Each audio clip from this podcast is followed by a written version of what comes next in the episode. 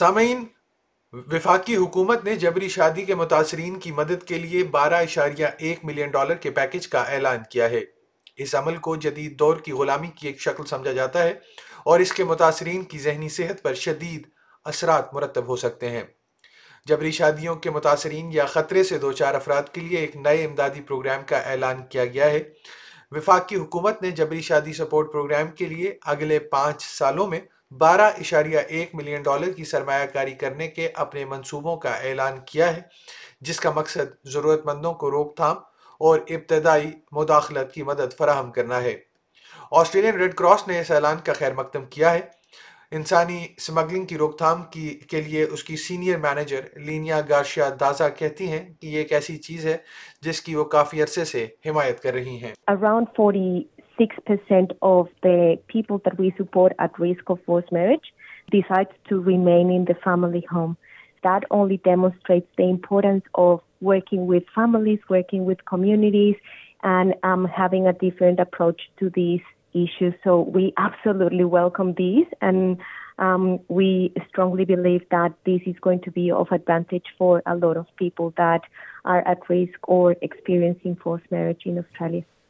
Anti slavery Australia سے تعلق رکھنے والی پروفیسر جینیفر برن کہتی ہیں کہ جبری شادی کا شکار ہونے والے یا جبری شادی کے خطرے سے دو چار افراد کو ایسا محسوس ہوتا ہے جیسے وہ اپنی پسند کی آزادی کھو چکے ہیں A forced marriage is one that takes place without the full and free consent of one or both of the parties to the marriage. And that usually means that there's been coercion or threat or deception that's been so strong that it's had the effect of taking away a person's ability to say no to, to a marriage that, that has been organised for them.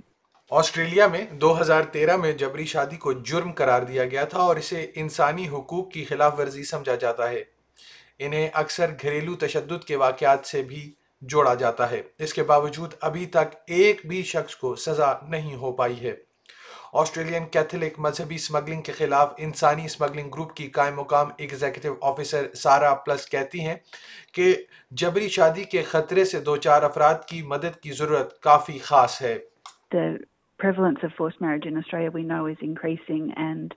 Need for support services for people who are at risk of and have experienced force marriage is a really specialise area that the support that's needed is quite different to the support that's needed by other people who are trafficked. So it's a great um, great announcement that there is a specialised program that will allow people to be supported in ways that are culturally appropriate, that respond to the particular needs of um, people who are at risk of or who have experienced forced marriage.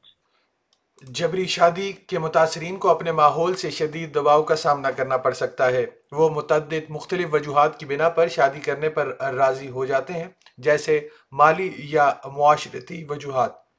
کچھ برادریوں کے خاندان اپنے بچوں کے لیے منظم شادیوں کو ناپسندیدہ تعلقات سے بچانے کا ایک طریقہ سمجھتے ہیں۔ یہ لوگ بہت کم عمری سے ہی ان کے لیے اپنی شادی طے کر سکتے ہیں۔ ریڈ کراس کی لینا گاشیا ڈازا کہتی ہیں کہ ان میں بہت سے واقعات رپورٹ نہ ہونے کی بڑی وجہ یہ ہے کہ متاثرین کو یہ معلوم نہیں ہوتا کہ مدد کے لیے جانا کہاں ہے Accommodation is a huge barrier in making the decision to leave the family home.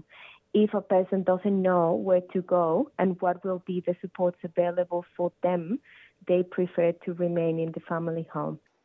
جبری شادی کے متاثرین اکثر ایسا محسوس کر سکتے ہیں جیسے وہ پھنس گئے ہیں اور اپنی صورتحال سے بچنے سے بھی قاصر ہیں۔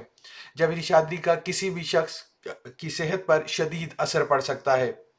سلیوری کے خلاف آسٹریلیا کے پروفیسر برن وضاحت کرتے ہیں کہ یہ اثرات متاثرہ شخص کی ذہنی صحت تک محدود نہیں ہیں، بلکہ ان کی جسمانی صحت بھی خطرے میں ہے۔ We know from people that were interviewed uh, who have lived experience of forced marriage that they can experience anxiety, stress, post-traumatic stress disorder, uh, depression and have thoughts of suicide. the effects are enormous, not only on the mental health, but also the physical health. And particularly, there can be adverse health consequences if there's an early pregnancy involved. A forced marriage victim or, or a person who may survive the risk of forced marriage um, often feels fearful. Um, they're terrified about what might happen to them, fearful about their future. But at the same time, we've found through our research that they're very protective of their family members and want to conserve family bonds.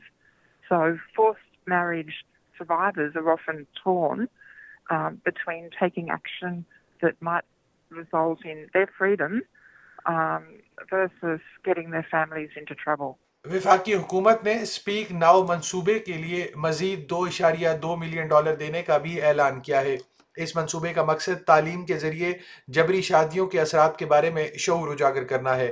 Speak now project اور جبری شادی support programme دو ہزار بتیس تک خواتین اور بچوں کے خلاف تشدد کے خاتمے کے حکومتی منصوبے کا حصہ ہے ریڈ کراس لینا گاسیا دازا کہتی ہیں۔